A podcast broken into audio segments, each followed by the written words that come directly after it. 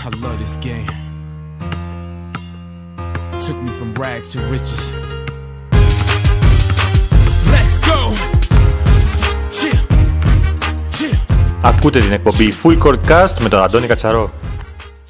Λοιπόν, α, εγκαινιάζουμε το podcast πλέον όπως θα γίνει το Full Podcast ε, έχοντας α, μαζί μας ε, αυτή την ε, πρώτη εκπομπή σε συνοδεία βίντεο τον ε, Μάρκο τον ε, Άσονίτη. Μάρκο, καλησπέρα. Καλησπέρα, Αντώνη μου. Ε, εντάξει, περνάμε δύσκολες μέρες, δύσκολες ώρες.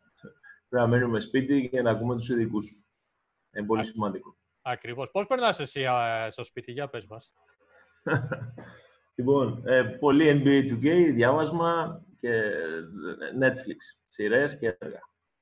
Και λίγο γυμναστική μαζί με το Βαγγέλα, το γιο μου. Απαραίτητη γυμναστική, έτσι. Εντάξει. Ε, πο- πολύ φαΐ, πολύ γυμναστική. Τι να κάνουμε. Ελπίζουμε να περάσει όσο πιο σύντομα γίνεται αυτό, γιατί τα πράγματα δυσκολεύουν όσο, όσο περνάει ο καιρός. Σίγουρα είναι, είναι δύσκολες μέρες, αλλά εγώ φοβάμαι πιο πολύ το μετά. Τι θα γίνει μετά. Ε, γενικά με, το, με τον κόσμο και με τις δουλειές ε, και πιο πολύ, πιο πολύ και με, το, με τη δουλειά μας, με το, το άθλημα καλαθόσφαιρας. Δεν ξέρουμε Ναι. πώς θα, πώς θα επανέλθουμε, πότε θα επανέλθουμε. Είναι μια μακρά περίοδος πλέον και δεν ξέρουμε πότε θα τελειώσει. Ακριβώς. Ε, ξέρεις, τώρα σε έχω καλέσει σε αυτή την εκπομπή. Θα πούμε μ, κάποια πράγματα για την ε, καριέρα σου. Θα πούμε... Ε, θα σταθούμε λίγο στον απόψη φετινή χρονιά στην ε, OPAP Basket League ε, και γενικότερα με ό,τι έχει, ό,τι αφορά α, το πρόσωπό σου α, και τώρα αλλά και στο παρελθόν. Έτσι θέλω να ξεκινήσουμε α, από την αρχή, από τότε που ξεκίνησες να παίζεις μπάσκετ. Ε, στο μεταξύ έχεις γεννηθεί στην Κέρκυρα, αν δεν κάνω λάθος, έτσι; Ναι, έχω, έχω γεννηθεί Κέρκυρα. Το, το 80 είμαι γεννημένος. Ναι. Έχουμε ένα κοινό γιατί... Ε, ο ε, πατέ... ε, πατέρας Κερκυραίος, η μάνα μου είναι Κύπρια. Ήρθα στα 8 στην Κύπρο. Στα... Ε, τι κοινό έχουμε, από ποιο μέρος είσαι εσύ; και εγώ, Κεφαλονιά, και- Εφ- Κέρκυρα. Εφτάνησα. Κέρκυρα, Κέρκυρα και εγώ ο πατέρας μου από την Κέρκυρα. Οκ. Αλλά εγώ μεγάλωσα, γεννήθηκα και μεγάλωσα στην Κόρινθο, βέβαια, το 77, τρία χρόνια πριν από σένα. Ο Νούνος μου είναι από εκεί. Α, Ε, ωραία. Ήρθαμε 88 στην Κύπρο, 8 χρονών. Στα 12 είχα αρχίσει, με είχε δύο τριανταφυλλίδης στο γυμνάσιο. Μόλις είχα πάει πρώτη γυμνασίου. Είχαμε μπει στην ομάδα του σχολείου. Μετά αρχίσανε οι ακαδημίες Έσπερος. Είχε γίνει Παναθηναϊκός τότε. Ε, και από εκεί άρχισαν όλα. Μετά ενώθηκε ο Παναθηναϊκός με την ΑΕΛ. ναι. Και εντάξει, Άρα η- σχετική πορεία μετά. Η πρώτη σου επαφή με την α, καλαθόσφαιρα όσον αφορά το επαγγελματικό κομμάτι βέβαια είναι ο Παναθηναϊκός, έτσι; Α, ναι, ναι, ο Παναθηναϊκός, ε, εποχή Βασίλη Φραγκιά. Ήταν μο- όχι, είχαμε αρχίσει με τον coach Τηλεμάχου. Με τον coach Τηλεμάχου νομίζω είχαμε αρχίσει στον Παναθηναϊκό στην πρώτη ομάδα και είχα πάει, είχα πάει ένα χρόνο εγώ σχετική στην ΑΕΛ εγώ. Είχα- μαζί με τον Γιώργο το Θηρότη. Μόλις είχαμε έρθει από ένα τουρνουά στην Ουγγαρία το, τους U18. Ε, και από εκεί και πέρα πήγα πίσω στον Παναθηναϊκό, αλλά ενώθηκε ο Παναθηναϊκός με την ΑΕΛ και τότε είχε, ήταν ο Φραγκιάς προπονητής, ο Βασίλης Φραγκιάς, που μέχρι σήμερα μιλάμε, μέχρι χτες μιλούσαμε για το πώς περνάμε, ανταλλάζουμε απόψεις όχι μόνο μπασκετικές και περί ζωής και φιλοσοφίας. Εντάξει, κάπως έτσι. Ε, Και με- μετά ήρθε, η- ήρθε η χρονιά του Ράτζα. Ήρθε η χρονιά που η ΑΕΛ ήταν, ήταν η μεγάλη δύναμη της Κύπρου. Είχαμε ζήσει τότε το πρωτάθλημα, το ευρωπαϊκό. Μαζί με τα άλλα τα παιδιά ήταν τότε στην ομάδα ο Κουνούνης, ο Σπύρου, ο Λόρης ο Χατζηβασιλείου, ο Κουζαπάς, Προκοπίου, η Τάκας, νομίζω ο Παντούρης ήταν πολύ πιο μικρή. Ε, με Dwayne Woodward και Van Dijk, το πρώτο μας πρωτάθλημα. Είχαμε σπάσει την έδρα στον Κεραυνό και το, το είχαμε πάρει στη Λέμεσο. Και το ευρωπαϊκό. Ήταν κάτι πρωτόγνωρο τότε για μας. Κάθε δύο εβδομάδες ταξίδι στην Ευρώπη. ωραία, στο Euro Challenge ήταν νομίζω. Δεν ήταν τόσο, δεν ήταν καμία Ευρωλίγκα ή οτιδήποτε, αλλά δεν πάει να ήταν ευρωπαϊκό παιχνίδι. Και εντάξει, από εκεί άρχισαν όλα. Ε, η επαφή σου με την πρωτο- προπονητική πότε ξεκίνησε; Λοιπόν, ε, 2006 είχα φύγει από την ΑΕΛ και είχα πάει στον ΑΠΟΠ στη, στην Πάφο και μόλις ε, ήμουνα δύο χρόνια εκεί και στα 29 είχα ένα σοβαρό τραυματισμό ε, και άρχισα το 2009 στην αναγέννηση Γερμασόγιας ε, στο γυναικείο. Ένα πο- πολύ δύσκολο κομμάτι το γυναικείο, γυναικεία καλαθόσφαιρα. Από εκεί άρχισα και μετά από τις ακαδημίες της ΑΕΛ, στο εφηβικό, ε, είχε φύγει ο Λίνος στα μέσα της σεζόν, στο, στο, μόλις είχαν τελειώσει τα playoffs. Ο Λίνος ο Γαβρίλ, που ακόμα είμαστε φίλοι και μιλάμε και ανταλλάσσουμε και με αυτόν απόψεις. Και τότε ανάλαβα την πρώτη ομάδα. Μαζί με τον Σπύρου είχαμε φτάσει στους τελικούς. Είχαμε τελειώσει πέμπτη εκείνη τη χρονιά.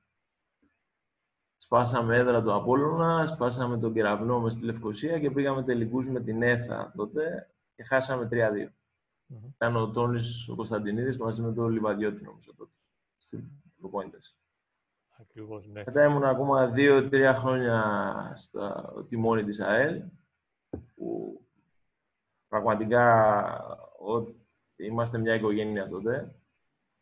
Ε, με τους ανθρώπους της διοίκησης ήταν ο Κώστας Χριστοδούλου, ήταν ο Ανδρέας ο Μουζουρίδης τότε που πριν πολλά χρόνια, πριν μια δεκαετία. Και πραγματικά μ- με είχαν στηρίξει, με είχαν βοηθήσει στην προπονητική πάρα πολύ. Και από εκεί και πέρα έφυγα και πήγα στην Αλγερία μια χρονιά. Ήρθα πίσω, αναπτυξιακά στην ανόρθωση τρία χρόνια και από πέρσι μέχρι φέτος στον ΑΠΟΠ. Στον Απόβο, ο οποίος φέτος είχατε μια δύσκολη χρονιά. Ήταν η πρώτη χρονιά στην α, πρώτη κατηγορία. Α, Επανήλθε βέβαια ο Απόπ μετά από ένα χρόνο απουσίας. Α, Πες μας πώς την έζησες στη φετινή χρονιά. Λοιπόν, ε, για μας κάθε παιχνίδι ήταν υπέρβαση φέτος. Από την αρχή της χρονιάς, με το, ας πούμε, είχαμε μια εκπληκτική χρονιά πέρσι με τον ΑΠΟΠ, που ανεβήκαμε στα σαλόνια. Με αρκετά μεγάλη δυσκολία να πω. Ε, με πάρα πολλές θυσίες από τους παράγοντες του ΣΝΙΝ, ε, που είναι τώρα στη δική σου του ΑΠΟΠ, που μόνο, μόνο ευχάριστα έχω να πω για αυτούς τους ανθρώπους. Ε, από εκεί και πέρα, εντάξει, ε, παίζει ρόλο πλέον το χρήμα, το budget για κάθε ομάδα. Ε, το μόνο θετικό φέτος είναι ότι κρατήσαμε τον κορμό τον περσινό, τα 4-5 παιδιά που ήταν. Δεν φέραμε καινούριους Κύπριους παίκτες. Μείναμε με αυτούς. Ε, εντάξει, φέραμε πέντε ξένους κανονικά. Φέραμε το παιδί τον Αγγελάκο. Το... Κάναμε δύο αλλαγές προσπαθούσαμε να είμαστε ανταγωνιστικοί. Ε, πλην Κεραυνού και ΑΕΚ, ε, νομίζω εντάξει. Στα μέσα του πρώτου γύρου, δεύτερο γύρου, είμαστε τουλάχιστον ανταγωνιστικοί. Το πρόβλημα που είχαμε δει και το είχαμε συζητήσει και μαζί, α, Μάρκο, ήταν ε, κυρίως ε, τα σούτ από την περιφέρεια α, και α, κάποιο προβλήματα στην άμυνα, έτσι, στο rebound πιο πολύ θα έλεγα.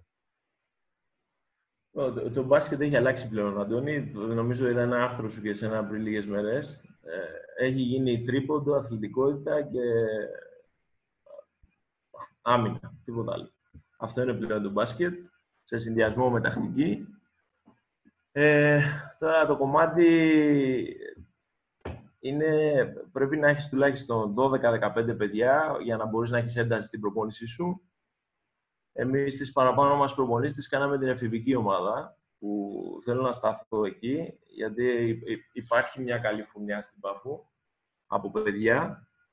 Ε, φέτος στην πρώτη ομάδα ήταν ο Χαράλαμπος ο Δημητρίου, που πέρσι έπαιζε εφηβικό και είχε βγει και MVP στη Β, στη Β δεύτερη κατηγορία. Από εκεί πέρα έχει μια φουρνιά με πολύ, πολλά ταλαντούχα παιδιά, όπως είναι ο Γιώργος ο Πορφυρίδης, ο Γιώργος ο Νικολαίδης, ο Διονύσης ο Σαρίκας, ο Παναγιώτης ο Τζόλης. Δεν θέλω να δικήσω τα άλλα παιδιά. Αλλά νομίζω γίνεται μια εξαιρετική δουλειά στα τμήματα υποδομών στην Πάφο. Και παι- παίζει μεγάλο ρόλο και ο Παναγιώτης ο Πολεμίτης, ο φετινός βοηθός μου στη, στην ομάδα του ΑΠΟ, ε, που πραγματικά νομίζω είναι από, τα, από τη νέα φουρνιά προπονητών που πιστεύω θα τον ακούσουμε στο μέλλον. Έχει να δώσει πράγματα για τον μπάσκετ. Ε, και γενικά, τα, γενικά σαν πάφος νομίζω, πήγαμε U16 πέρσι το πήραν πρωτάθλημα ο- η Ακαδημία του Άτλαντα. Πέρσι είμαστε 21-0 νομίζω στο εφηβικό από μέχρι που είχαμε ένα-δύο τραυματισμούς και χάσαμε από τον κεραυνό στα ημιτελικά. Φέτος, μετά από αυτό που έγινε, θα είμαστε στα ημιτελικά στο εφηβικό και θα προχωρούσαμε. Πιστεύω να πηγαίναμε τουλάχιστον τελικό με τον Αχιλιακά Ημακή. Αλλά θέλω να πω ότι υπάρχει, υπάρχει όρεξη στην Πάφο, υπάρχει, υπάρχει μέλλον στην Πάφο. Ε, νομίζω η Ακαδημία μας έχει γύρω στα 250 παιδιά φέτος και πέρσι το ίδιο. Δεν είναι λίγο νούμερο για μια πόλη σαν την Πάφο. Ακριβώς. Ε, Φαντάζει και μεγάλο κιόλας νούμερο για μια πόλη α, όπως είναι η Πάφος. Ε, αυτό γιατί έχει γίνει; Ε, ο, πώς έχουν προσελκυθεί τα παιδιά να, α, να παίξουν μπάσκετ στην Πάφο; Ε, το θέμα αναπτυξιακό είναι μια πολύ μεγάλη συζήτηση, Αντώνη μου, που, που ένα μεγάλο κεφάλαιο για να παίξει κάποιος μπάσκετ είναι οι εικόνες. Ε, το να έχει κάποιος εικόνες, είτε λέγεται πρώτη κατηγορία στην Κύπρο, είτε λέγεται αντρική ομάδα, είτε λέγεται να έρθουν τα παιδιά στο γήπεδο να δουν την αντρική ομάδα ή παιδιά που θα συνεχίσουν να παίζουν, είναι πολύ σημαντικό. Ε, αυτή ήταν και η προσπάθειά μας που ανεβήκαμε φέτος στη, στην πρώτη κατηγορία για να προσελκύσουμε και άλλα παιδιά να ασχοληθούν με το, με το άθλημα που θέλουμε, που αγαπάμε. Και η προσέγγιση είναι, εντάξει, το μπάσκετ δίνει πάρα πολλά πράγματα. Δεν είναι μόνο στο γήπεδο, δεν είναι μόνο η φυσική κατάσταση, η σωματική διάπλαση που διαμορφώνει σαν, σαν άνθρωπος μεγαλώνοντας. Είναι ένα άθλημα που σε βοηθάει γενικώς και στο μυαλό και στα θέλω σου και είναι μια μικρογραφία της ζωής. Ακριβώς. Απλά ε, θέλω, θέλω, θέλω να σταθώ εδώ γιατί είναι πολύ σημαντικό οι ομάδες να δουλέψουν από τις βάσεις τους. Νομίζω αυτό, αυτό, αυτό θα μπορέσει να ανεβάσει το κυπριακό μπάσκετ άμα ασχοληθούμε οι προπονητές σαν προπονητές στα αναπτυξιακά με το να μην κερδίζουμε μόνο παιχνίδια, αλλά να, να δημιουργούμε παίχτες που να μπορέσουν να παίξουν στη μεγαλύτερη κατηγορία της χώρας τους. Ε, και εντάξει, δεν μου άρεσε να είμαι κατηγορηματικός, αλλά ασχολήθηκα αρκετά με το αναπτυξιακό και πιστεύω ότι εντάξει, μία νίκη στα U14, U16, ένα πρωτάθλημα, την επόμενη χρονιά δεν θα τη θυμάται κάποιος. Δεν θα θυμάται ποιος πήρε το πρωτάθλημα, όσο αν έβγαλες ένα παίκτη ή δύο παιδιά που θα μπορέσουν να παίξουν στην, στην ομάδα σου. Ε, είναι σημαντικό η κάθε ομάδα να έχει κάποιο πρόγραμμα, να έχει ένα πρόγραμμα που να μπορεί να δουλεύει σε συνδυασμό με την Ομοσπονδία. Που, ε, πιστεύω θα, θα πρέπει να γίνει αυτό, να, να μπει ένας άνθρωπος που να ασχολείται μόνο και μόνο με, με τα αναπτυξιακά, να πηγαίνει να βλέπει τις ομάδες, τι πρόγραμμα έχουν. Εμείς σαν Ομοσπονδία θέλουμε αυτό το μοντέλο μπάσκετ. Ας πούμε, ε, το ύψος μας, ε, το DNA μας, η ιδιοσυγκρασία μας είναι να πιέζουμε, να κατεβάζουμε την μπάλα, να τρέχουμε. Ένα, ένα συγκεκριμένο μοντέλο μπάσκετ που να μπορούν να το, το δουλεύουν όλες οι ακαδημίες. Αυτό θα ήταν το, το ονειρικό, άμα καταφέρουμε να το κάνουμε αυτό. Ωραία. Ε, κράτησα δύο πράγματα από αυτά που έχεις πει ε, στην προηγούμενη ερώτηση. Ε, κράτησα την τακτική και κράτησα και τον ε, Κύπριο προπονητή. Αναφέρθηκε στον ε, Πάνο τον Πολεμίτη. Εγώ θέλω να το γενικεύσουμε. Ε, ξέρεις, έχεις ε, αντιμετωπίσει φέτος ε, αρκετούς προπονητές, αλλά και στην καριέρα σου γενικότερα. Α, θέλω να μας πεις δύο λόγια α, την, ε, πώς βλέπεις την τακτική των α, προπονητών στην Κύπρο και γενικότερα τον Κύπριο προπονητή. Εντάξει, νομίζω ε, ο Κύπριος προπονητής είναι πλέον σε πολύ ψηλό επίπεδο. Γιατί μια ομάδα με 9 ομάδες και 5 ξένους στην ομάδα σου, το να έχεις, ε, νομίζω είχαμε 5 Κυπρίους προπονητές φέτος, Ναι. 4-5. Λάμε Λιβαδιώτης, ο Νικό, οι δύο Νικόλες Παπαδόπουλοι. Ε, και γενικά, ας πούμε, η, η ιδιοσυγκρασία μας σαν προπονητές στην Κύπρο έχουν τα, τα παιδιά που είναι τώρα, η γενιά, η Παπαδόπουλη, ο Λιβαδιώτης, ο Παλάλας που έρχεται από πίσω, ε, νομίζω ότι είναι παιδιά που ασχολούνται αποκλειστικά με τον μπάσκετ. Και αυτό είναι ευλογία. Ας πούμε, ξυπνάς το πρωί και δεν έχω κάτι με την υποδομή ή οτιδήποτε, αλλά αντί να ξυπνήσεις να πας να δουλέψεις κάτι διαφορετικό, ξυπνάς και σκέφτεσαι μπάσκετ. Είτε λέγεται αρχίζει από, από, το πρωί, η πρωινή σου, το scouting, ε, ε, βγάζεις ένα πρόγραμμα πώς θα κάνεις το ημερήσιο, το εβδομαδιαίο, το μηνιαίο, το χρονιαίο, πώς θα αλλάξεις πράγματα. Ε, αυτά νομίζω όλοι οι προπονητές, οι Κύπροι πλέον, ε, τα κάνουν. Και αυτό είναι πολύ σημαντικό. Είδαμε και το Ματσεντίδη έφυγε πέρσι, νομίζω, πήγε στο Λίβανο. Ο Λίνος τώρα είναι στην Ελλάδα. Εντάξει, αυτό είναι πολύ σημαντικό. Έχει φύγει ο Τόνις, έχει φύγει ο... Για, Για την Κύπρο αυτό είναι ευλογία. Ναι. Ωραία. Ε, εσύ έχεις φύγει και εσύ για το εξωτερικό, όπως είπες ε, πιο πριν. Ε, ε, πώς έγινε αυτή η επαφή; Πώς, ε, και πόσο δύσκολο είναι για έναν προπονητή να φύγει από την Κύπρο και να πάει στο εξωτερικό; Ε, καταρχήν είναι μια απόφαση. Δεν είναι όσο δύσκολο το φανταζόμαστε ότι φεύγω πάω εξωτερικό. Ε, μου είχε γίνει μια πρόταση το 2014 μέσω του, του Isaac Wells. Τον είχα ξένο στην ΑΕΛ τότε. Είχε φύγει και είχε πάει στην Αλγερία και μου λέει coach, γυρεύουμε προπονητή μου λέει και τους έχω συστήσει εσένα. Μπορείς παρακαλώ να μιλήσεις με τον manager.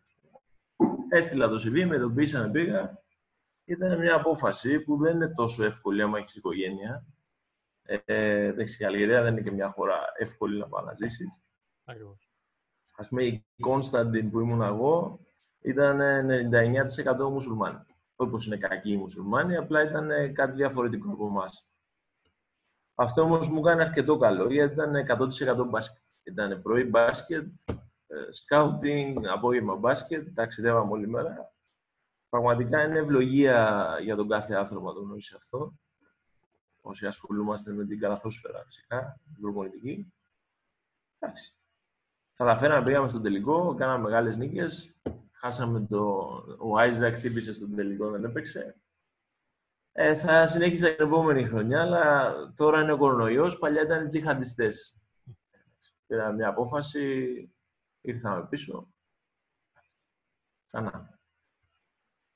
Ε, να επιστρέψουμε λίγο στον ΑΠΟΠ. Ε, Έκανες, ε, τέλειο η χρονιά έχει ολοκληρωθεί ε, φέτος. Ε, έχετε κάνει κάποιες, κάποια συζήτηση για το μέλλον; Ε, τώρα έτσι όπως είναι η κατάσταση είναι αρκετά δύσκολη όσον αφορά το μέλλον. Πάντως, ο λόγος που ανεβήκαμε φέτος στα σαλόνια είναι για να μείνει η ομάδα στην πρώτη κατηγορία. Ας πούμε, ε, το κάναμε για να μην είσαι μια ομάδα που ανήκει στη δεύτερη κατηγορία και ανεβαίνεις σε μια φούσκα κατεβαίνεις. Αυτό που είχαμε πει με τη διοίκηση και ο στόχος φέτος ήταν να τελειώσουμε με υγεία. Το να τελειώσεις με υγεία και να ξέρεις ότι πληρωθήκαν όλοι οι παίχτες. Ότι οι Αμερικάνοι σου ατζέντιδες, τα εισιτήρια, η διαμονή ήταν, ήταν μια χαρά. Αυτό είναι πολύ σημαντικό ας πούμε, για, για τη συγκεκριμένη τη χρονιά. Τώρα νομίζω φέτος μπήκαν οι βάσεις. Από εκεί και πέρα ε, είναι θέμα διοίκησης, αλλά από ό,τι ξέρω ο Σωτήρης ο Γεωργιάδης θέλει να μείνουμε στην πρώτη κατηγορία. Ε, έχει έρθει και σε επαφή με την Ομοσπονδία, με τον Αντρέα Μουσουρίδη. Ε, σίγουρα θα θέλουμε ε, βοήθεια από την Ομοσπονδία, όπως μας έχει δώσει φέτος αρκετή. Όλες, όπως όλες οι ομάδες. Γιατί το οικονομικό θέμα είναι, είναι δύσκολο για την Κύπρο. Είναι δύσκολο για την Κύπρο και από τη στιγμή που ο κόσμος δεν πηγαίνει στα γήπεδα υπάρχει το θέμα των χορηγιών που δύσκολα βρίσκονται πλέον από τις ομάδες της μπασκετικές. Νομίζω ότι είναι ένα από τις μεγαλύτερες δυσκολίες που αντιμετωπίζει το κυπριακό μπάσκετ σήμερα. Εντάξει, οι χορηγίες πλέον, ε, το, το marketing είναι μέσω social media. Είτε λέγεται Facebook, Instagram, ο χορηγός πλέον δεν θα σου δώσει λεφτά για να το βάλεις πάνω στη φάνελα. Είναι δύσκολο. Και πάλι υπάρχουν άνθρωποι που, OK, okay, εντάξει, το κυνηγάνε, το κάνουν. Από εκεί και πέρα ερχόμαστε στο θέμα των ξένων παιχτών. εγώ πιστεύω σε μια σταδιακή μείωση των ξένων, γιατί να πας από τους πέντε κατευθείαν στους δύο, οκ, μπορεί να γίνει, αλλά θέλουμε και Κύπριους παίκτες. Που εκεί, ε, αυτό που λέγαμε πριν, πρέπει στις ακαδημίες να δουλέψουμε για αυτό το, για αυτό το μοντέλο, για το κυπριακό μπάσκετ. Για να παίξει ένας παίκτης μας στην εθνική και όχι να κερδίσει ένα παιχνίδι αναπτυξιακό. Ε, και πρέπει να το βάλουν στο DNA τους αυτοί οι προπονητές για να το δούμε λίγο πιο σοβαρά, γιατί είτε λέγεται να μην υποτιμάνε τις ακαδημίες, γιατί οι ακαδημίες είτε λέγεται Ακαδημία U10 είτε λέγεται αντρικό, ε, το ίδιο πράγμα πρέπει να δουλέψει. Αυτό πρέπει να είσαι. Αυτός είναι ο προπόνητης. Ε, να δούμε τι θα αποφασίσει η ομοσπονδια με τους ξένους. Νομίζω ότι το χρόνο πάνε στους τέσσερις από ό,τι έχουμε πει. Αυτή είναι η, η, η προκήρυξη. Τώρα με τον κορονοϊό δεν ξέρω, δεν ξέρω με τι θα ξημερώσει. Είναι γι' αυτό ένα ερώτημα. Ε, βέβαια, ε, ένας, ένα κομμάτι που πρέπει να συζητήσουμε και νομίζω ότι θα συμφωνήσεις μαζί μου είναι το γεγονός ότι δεν πρέπει μόνο οι προπονητές να το βάλουν στο DNA τους το κομμάτι αυτό που, που λέμε, αλλά πρέπει και οι παίχτε σιγά σιγά από μόνοι τους να καταλάβουν ότι πρέπει να βγουν μπροστά. Οι Κύπροι παίχτε μιλάω φυσικά. Ε, ε, νομίζω ε, είναι, είναι μεγάλη ευκαιρία γιατί οι, οι ξένοι, καλός ή κακός, οι ξένοι που έρχονται ε, τώρα στο πρωτάθλημα δεν είναι τόσο ποιοτικοί. Και πραγματικά πιστεύω ότι αρκετοί Κύπροι παίχτε είναι πολύ, καλύτερος, πολύ καλύτεροι από πάρα πολλούς ξένους από όσους έχουν έρθει φέτος στο νησί, είτε πέρσι είτε πρόπερσι. Και αυτό είναι μια μεγάλη ευκαιρία για τα παιδιά, τα νέα που θέλουν να ασχοληθούν με την καλαθόσφαιρα, ότι η δουλειά μέσα στο γήπεδο είναι πιο σημαντική. Να δουλέψουν. Και ο παίχτη πρέπει να συνειδητοποιήσει ότι εντάξει, έχουν αλλάξει εποχές, είτε λέγεται PlayStation, είτε λέγεται πολλά μαθήματα, φροντιστήρια. Ε, πρέπει να συνδυάσουν ε, αυτό το πράγμα. Άμα θέλουν να παίξουν μπάσκετ. Α πούμε, έχω παραδείγματα μέσα στον από ένα παιδί 2-3, 20 γενικό και ήταν κάθε μέρα μέσα στο γήπεδο μαζί τους, κεντρικό και φιλικό. Α πούμε, είναι απλά θέληση και ε, προγραμματισμός, όπως όλα. Ακριβώς. Ε, πολύ σωστή παρατηρήση. Είναι, η θέληση είναι το, το νούμερο ένα, νομίζω. Δηλαδή, ένα παιδί που το θέλει, πραγματικά το θέλει, θα φανεί. Έτσι. Σωστά. πούμε, αν θυμηθώ, εντάξει, κοιτάξτε, έχω, έχω ένα μότο. Δεν μ' αρέσει να τι ήσουν ή τι θα γίνεις, ε, τι είσαι τώρα. Για μένα αυτό μετράει πάρα πολύ. Και το τι είσαι τώρα τα δεδομένα τώρα είναι ότι οι ξένοι που έρχονται στην Κύπρο πιστεύω ότι πρέπει να γίνω καλύτερος από αυτούς. Εγώ πρέπει να παίζω παραπάνω από αυτούς. αυτό πρέπει να περάσουμε στο DNA του Κύπρου Είτε λέγεται ε, ώρες μέσα στο γήπεδο, είτε λέγεται ώρες ε, στο γυμναστήριο, πρέπει να εξελίσσεις. Πρέπει να προσαρμόζεται με τα νέα δεδομένα. Α πούμε, αν πάρουμε στην εποχή τη δική μας, σε κάποια φάση μέσα στην ΑΕΛ που είχαμε ένα εκατομμύριο budget, ήταν, αν δεν κάνω λάθος, τρεις ή τέσσερις Κύπροι είμαστε. Ήταν 8-9 ξένοι τότε που ήταν εκεί η Μπόσμαν. Mm-hmm. Ωραία. Έβρισκες δύο-τρία λεπτά να παίξεις και ήσουν ευχαριστημένος. Τώρα έχουν αρκετό χρόνο οι, οι Κύπροι παίχτε. Πρέπει να το πιστέψουν εκεί. Ακριβώς. Ε, να έρθουμε και στην Εθνική Γυναικών. Ε, την έχεις ε, αναλάβει ε, την Εθνική Γυναικών ήταν να γίνει, τώρα δεν ξέρω αν θα γίνει. Νομίζω ότι πάει για ακύρωση. Το... Εγώ αυτό πιστεύω. Το... Εγώ αυτό πιστεύω. Το πανευρωπαϊκό των μικρών κρατών ε, της FIBA. τέλος πάντων, πες μας, ε, πες μας έτσι λίγα λόγια από τι έχει συναντήσει, ε, όσες φορές συναντηθήκατε με την Εθνική Γυναικών. Λοιπόν, ε, καταρχήν ε, θέλω να ευχαριστήσω τον Αντρέα τον Μουσουρίδη, τον πρόεδρο της Ομοσπονδίας και τον Άφρο τον Αντωνίου που με επιλέξανε για να, γιατί είναι μεγάλη τιμή να είσαι ομοσπονδιακός προπονητής στην Εθνική Γυναικών. Ε, και μου δώσανε την ευκαιρία να, να επιλέξω συνεργάτες ε, και όλα τα ηχέγγυα για να μπορέσουμε να κάνουμε μια καλή παρουσία με το πρωτάθλημα που θα γίνεται στην Κύπρο. Ε, θα είχαμε να αντιμετωπίσουμε στον πρώτο όμιλο Λουξεμβούργο με Γιβαραλτάρ και στον άλλο όμιλο νομίζω ήταν Νορβηγία, Ιρλανδία, Μάλτα και Ανδόρα, δεν κάνω ε, ο στόχος ήταν να ανεβούμε βάθρο φέτος. Αυτή ήταν η απέτηση της Ομοσπονδίας. Ε, εντάξει, ε, ποτέ μη λες ποτέ στη ζωή σου. Ας πούμε, 2009 που είχα σταματήσει, λέω, «Ε, εντάξει, το γυναικείο είναι πολύ δύσκολο από άλλη άποψη, από νοοτροπίες, ξέρω εγώ, αλλά ε, είναι μια πρόκληση για μένα φέτος αυτό. Η κλίση που μου κάνανε στην Ομοσπονδιακή με τους συνεργάτες που έχω με τον Λαμπρία, τον Ιεροδιακόνο και τη Σκεύη. Ήδη είχαμε βάλει κάτω τα πράγματα, είχαμε βάλει κάτω τα δεδομένα, κάναμε την πρώτη κλίση. Ωραία. εντάξει. Ε, πιστεύω φέτος το γυναικείο ήταν πολύ πιο ανταγωνιστικό από το αντρικό. Ας πούμε, ε, είδαμε ομάδες ε, ΑΕΛ, Κεραυνός, Ανόρθωση, Αναγέννηση, ΕΘΑ. Εντάξει, πο- με πολύ ωραία παιχνίδια. Νομίζω παρουσιάσαμε μαζί τον τελικό των γυναικών φέτος. Ακριβώς. Ήταν ένα απίστευτο τρόπο. Παιχνίδι με, με ανατροπές, με μπάσκετ.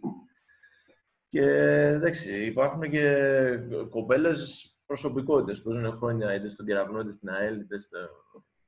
που κάνουν πρωταθλητισμό χρόνια μαζί με, όπως είδαμε, και νεαρές Κύπριες, αρκετές νεαρές Κύπριες, να μην τις ονομάσω, να μην πω δει, όπως είναι η Χριστοδούλου η Ρεβέκα, η Στυλιανίδη Σοφία, η Δήμητρα η Παπαλά, η Κυπριανού η Ιωάννα, η Κυριάκου Παναγία. Μιλάμε αυτές, θα είναι το μέλλον του γυναικείου μπάσκετ μαζί με τις υφιστάμενες. Είναι, εντάξει, είναι κάτι που θα δούμε. Θα αποφασίσει η FIBA ε, και θα μας πει αν θα γίνει το πρωτάθλημα, αλλά πολύ δύσκολο. Εδώ αναβληθήκαν οι Ολυμπιακοί Αγώνες. Ναι, βέβαια. Να σου βάλω μια δύσκολη ερώτηση, νομίζω. Ε, γιατί είπες ε, όχι ξανά στο γυναικείο το 2009, τότε; Όχι, κοίταξε. Ήταν, ήταν η πρώτη μου προπονητική χρονιά. Με... Ε, ήταν, ήταν, ήταν πολύ διαφορετικά τα πράγματα. Ενώ τώρα πραγματικά στην προπόνηση που έκανα στις κοπέλες και στο επίπεδο που βλέπω είναι σφουγγάρια. Ας πούμε. Δείχνεις μια άσκηση και είναι... Ε, εντάξει, αυτό εξαρτάται πολύ και από τους προπονητές τους. Είναι, είναι εντελώς διαφορετικό πράγμα. Τώρα πλέον ε, το γυναικείο μπάσκετ στην Κύπρο είναι, είναι πολύ ανταγωνιστικό. Και Πολύ μπορεί να γίνει ανταγωνιστικό ακόμα και- καλύτερα. Μιας και ανέφερε και τους προπονητές, βλέπουμε ότι και όλες οι ομάδες έχουν ακ- αξιολόγότατου προπονητές στο γυναικείο πρωτόθλημα. έτσι. Ακριβώς. Μιλάμε είναι ο, είναι ο Γιώργος, είναι ο Στυλιανίδης, Πιτάκας, η Σκεύη, ε, Μιραλάης, νομίζω, ενώ το κάτω άλλες ομάδες. Πιτάκας. Έχουν παιδιά που είναι στο μπάσκετ χρόνια. Αγαπάνε το μπάσκετ και αυτό φαίνεται. Φαίνεται από τη δουλειά τους. Ωραία. Και Ε, ο- να, να μην εξαιρέσουμε τον Παντελή, τον Παντελής, στο, πώς το λέμε, στον NJ. ναι, ναι, ναι. Είπα, τους είπα όλους. Δεν ξέχασα κάποιον, εντάξει. Ε, Ε, Πες μου. εσύ να μου πεις. Τι θες; Νομίζω ότι καλύψαμε το ευρύτερο φάσμα. Δεν ξέρω ε, αν θέλεις εσύ να προσθέσεις κάτι, να, κάτι που αφήσαμε πίσω. Τίποτα. Απλά κάνουμε υπομονή, να μένουμε σπίτια μας και πραγματικά στην αρχή το είδαμε λίγο ε, ε, επιφανειακά, ενώ είναι κάτι πιο βαθύ. Βλέπουμε χώρες τώρα, Ιταλία, Ισπανία ε, και έχει πάει στην Αμερική, που πραγματικά τα πράγματα είναι πολύ δύσκολα. Άρα πρέπει να συνειδητοποιήσουμε ότι αν δεν μείνουμε σπίτι, αν δεν ακολουθήσουμε τις οδηγίες, ε, δύσκολα θα περάσει αυτό που περνάμε. Και εντάξει, πρέπει να, να παλέψουμε. Σίγουρα, δυστυχώς το Αυτή είναι η μπάσκετ ζωή γενικώς. έχει περάσει σε δεύτερη μοίρα το μπάσκετ. ε, Μπορεί και τρίτη Σίγουρα, όπως ναι. έχει πάει. Ε, αλλά και εμείς προσπαθούμε μέσα από, από το site μας, από αυτές τις μικροσυνεντεύξεις που κάνουμε, να κρατήσουμε έτσι, να αλλάξουμε μάλλον λίγο τον τρόπο, το, τον καταιγισμό των ειδήσεων που γίνεται από τα ειδησιογραφικά Αυτό- site. Α, Αυτό κάθε, κάθε ένα-δύο λεπτά τον ακούσει για θάνατο ή θα πεθάνουμε ή αυτό, αυτό είναι πολύ δύσκολο. Ας πούμε. Και καλό τον κόσμο να, να κάνει και τα πράγματα του ενωμένου σπίτι πιο επικοδομητικά. Ας πούμε, πρώτη φορά στη ζωή μου μετά από 20 χρόνια που είμαι στο μπάσκετ που είμαι Σαββατοκύριακα με την οικογένεια. Ας πούμε. Τα τελευταία 11 χρόνια που είμαι ενεργός προπονητής και παλιά παίκτης, πρώτη φορά Σαββατοκύριακα με τόσες πολλές ώρες με την οικογένεια. Και, εντάξει, αυτό είναι σημαντικό. Πολύ σημαντικό. Να βρούμε, να, να κάνουμε λέει, το σκοτάδι φως, λέει και ο Καζατζάκης. Κάπως έτσι. Ακριβώς. Ωραία. Μάρκο, με σε ευχαριστώ πάρα πολύ για την ε, συνέντευξη που μας έδωσες. Και εγώ, Αντώνη μου. Σε ευχαριστώ πάρα πολύ. Να είσαι καλά και καλή συνέχεια. Θα τα πούμε ξανά σύντομα. Αυτά λοιπόν από την ε, εκπομπή Full Court Cast. Εμείς ανανεώνουμε το ραντεβού μας για την ε, επόμενη φορά. I love this game. Took me from rags to riches. Let's go!